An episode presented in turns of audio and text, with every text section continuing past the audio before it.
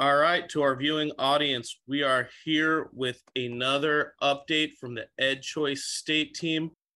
Currently, we have not a lot of action going on in the States, but we've had the opportunity to go to a couple wonderful conferences where school choice was being discussed, where a lot of great conversations about education reform and the direction of education were happening. And those two conferences were ALEC, the American Legislative Exchange Council, as well as NCSL, the National Conference of State Legislators.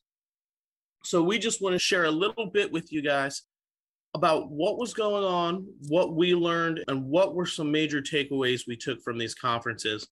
First, I'm going to go ahead and pass it on to Mark LeBlond, our Director of Policy, so he can talk to you a little bit about his experience at ALEC.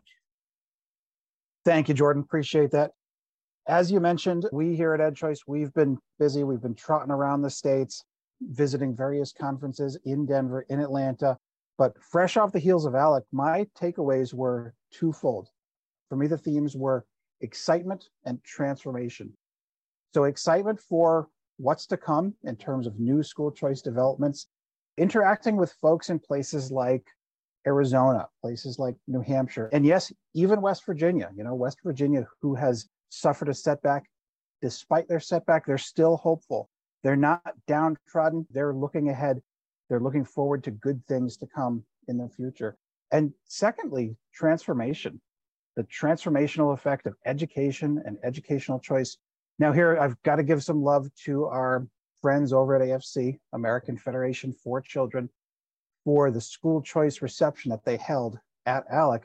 Now, one of the things that AFC does well particularly, you know, Katie Linehan with Voices for Choice and Walter Blanks and those folks over there, what they do very well is closing the loop on school choice policies. So not only are there K through 12 students presently benefiting from these programs, but once they finish, once they're adults and they get out, how are things going for them now? How are things going for them as adults?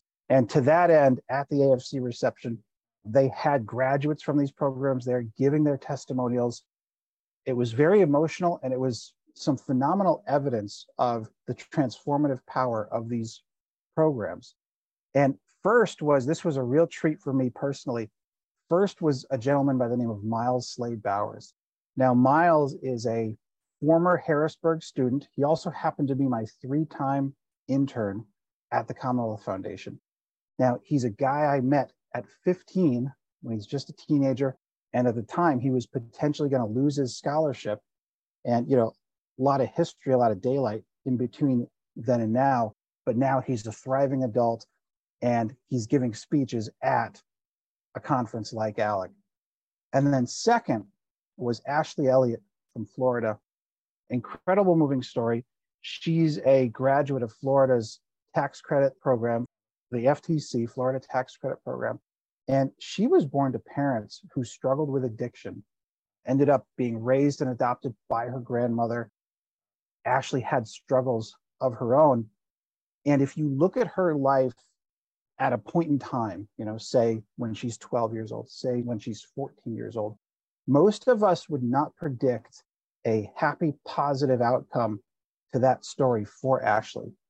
But thankfully, Ashley got into Florida's program. She was accepted into a school where she could heal, where she could thrive, where she could grow. And she gave that testimonial that night at AFC's reception. And as I'm listening to Ashley, first of all, I found it tremendously moving. But I thought to myself, I know there are Florida folks in the room. And I'm not going to name any names, but I look over to my right at the table where, you know, Florida's think tank is gathered. And I look over and I could just see from their faces, they were visibly moved you know, one gentleman in particular who, you know, we know, but I'm not going to name any names, you know, just tears streaming down his face. So just the evidence of that transformative power and the satisfaction that results as a policy person, you know, these policy solutions that we work on day in and day out and seeing the transformative effect in people's lives and seeing it actually play out for real people as they end up as thriving adults after they've been through the school system. Mark, that's really powerful.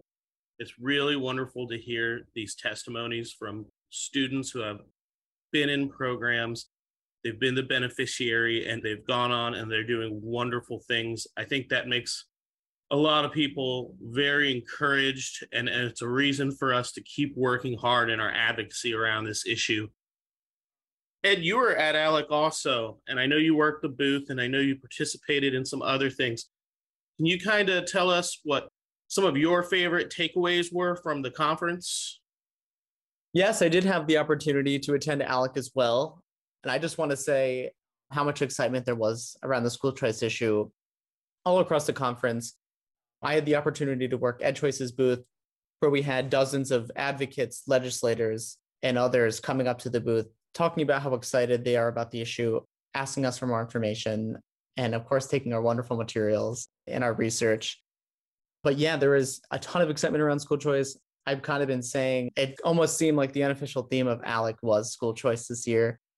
And you could just really feel the energy around the issue in the room and moving along with excellent policymaking in the States. Well, Ed, it sounds like you gained a lot from this conference. Your remarks echoed what Mark was saying that school choice was buzzing as an issue around ALEC. I also got the opportunity to attend NCSL, the National Conference of State Legislators in Denver, Colorado. And school choice was also a really discussed and important issue during the conference. Actually, speaking of manning the booth, I manned the booth along with Sarah Bosso on our team and Lauren Hodge on our team. And we ran out of many of our publications, including the ABCs of School Choice, before we even finished the conference which was great because that means there was a lot of people wanting to have conversations and there was a lot of people from my experience manning the booth that maybe they were not school choice experts maybe they have not been sold on the issue yet but they wanted to learn more and that was a really valuable part of this conference. And another great thing is ed choice had the opportunity to sponsor a luncheon at alec and this luncheon specifically was about innovative approaches to education. And we co sponsored with a group called Stride Education. So during this conference, our own Robert Enlow, CEO, had the opportunity to give some of his takeaways from how we think about education and where education is heading in this post COVID world, and just thinking about the lessons we learned. And he was able to show a lot of our polling actually from our Ed Choice Morning Consult partnership to create the public opinion tracker. And he pointed out that now, after COVID, 60% of parents would like at least one day of at home learning. That was very, very interesting because that number was much lower during pre pandemic times. Additionally, another figure he was able to show as we were thinking about the importance of education, what it looks like, was what are parents wanting from the schools? And we're seeing during this time of the pandemic where we've started to empower parents, realize how important it is to have parents involved in educating their children in that process. And one of our recent pollings that Robert discussed was that at the K through 8 level, core academic subjects and independent thinking were the two largest vote getting responses from parents. And from the ninth to 12th grade, it was skills for future employment and core academic subjects. So I think that this information can kind of inform us for where education is going to go and what parents need. They want parents focusing on literacy, math, those core academic subjects. They want that from their education and they want flexibility. They're looking at different ways, different modes of delivery for education. That was what this luncheon was about. There were a lot of great questions between the audience and then even a great dialogue between the individuals on the panel. This audience was filled with many policymakers and legislators from around the country, along with people in the ed space. So it was a wonderful wonderful event to just have a great dialogue. And then education was still a theme throughout the rest of the conference. So, all in all, I think Ed Choice and I can speak for myself, and I can also say for the others from our team that Ed Choice really enjoyed NCSL and thinking about where education is going, and school choice was another big issue at the conference this year. So, as we start to wrap up, I want to take it back to Mark and to Ed one more time to see if they have any final thoughts on this conference season and what they look forward to as we plan and start to head into legislative sessions. Final thoughts are look, lots of excitement heading into 2023. You know, the excitement is in the air. Parents want more freedom in their education.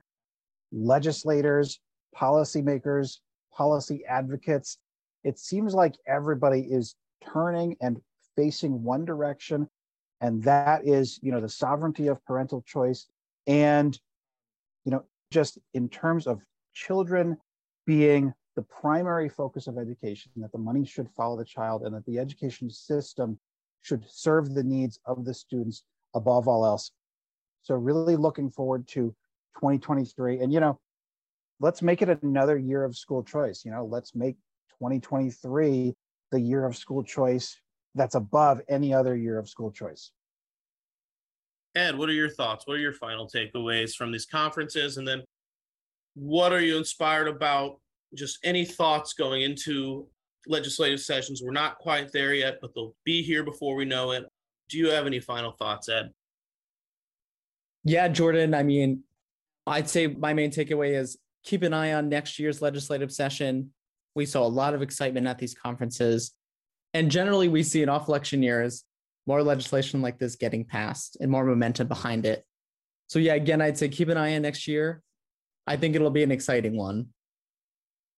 Well, Ed, thank you for that takeaway. I think as we can all see, legislators are pumped up. We heard that at these conferences. We're in a, a great opportunity to continue to advocate, grow, expand. That means more students, more funding for school choice proposals, and to just make sure that we are delivering what parents need. As we wrap up, I just want to say thank you to our audience, and we look forward to joining you next month for another state team update.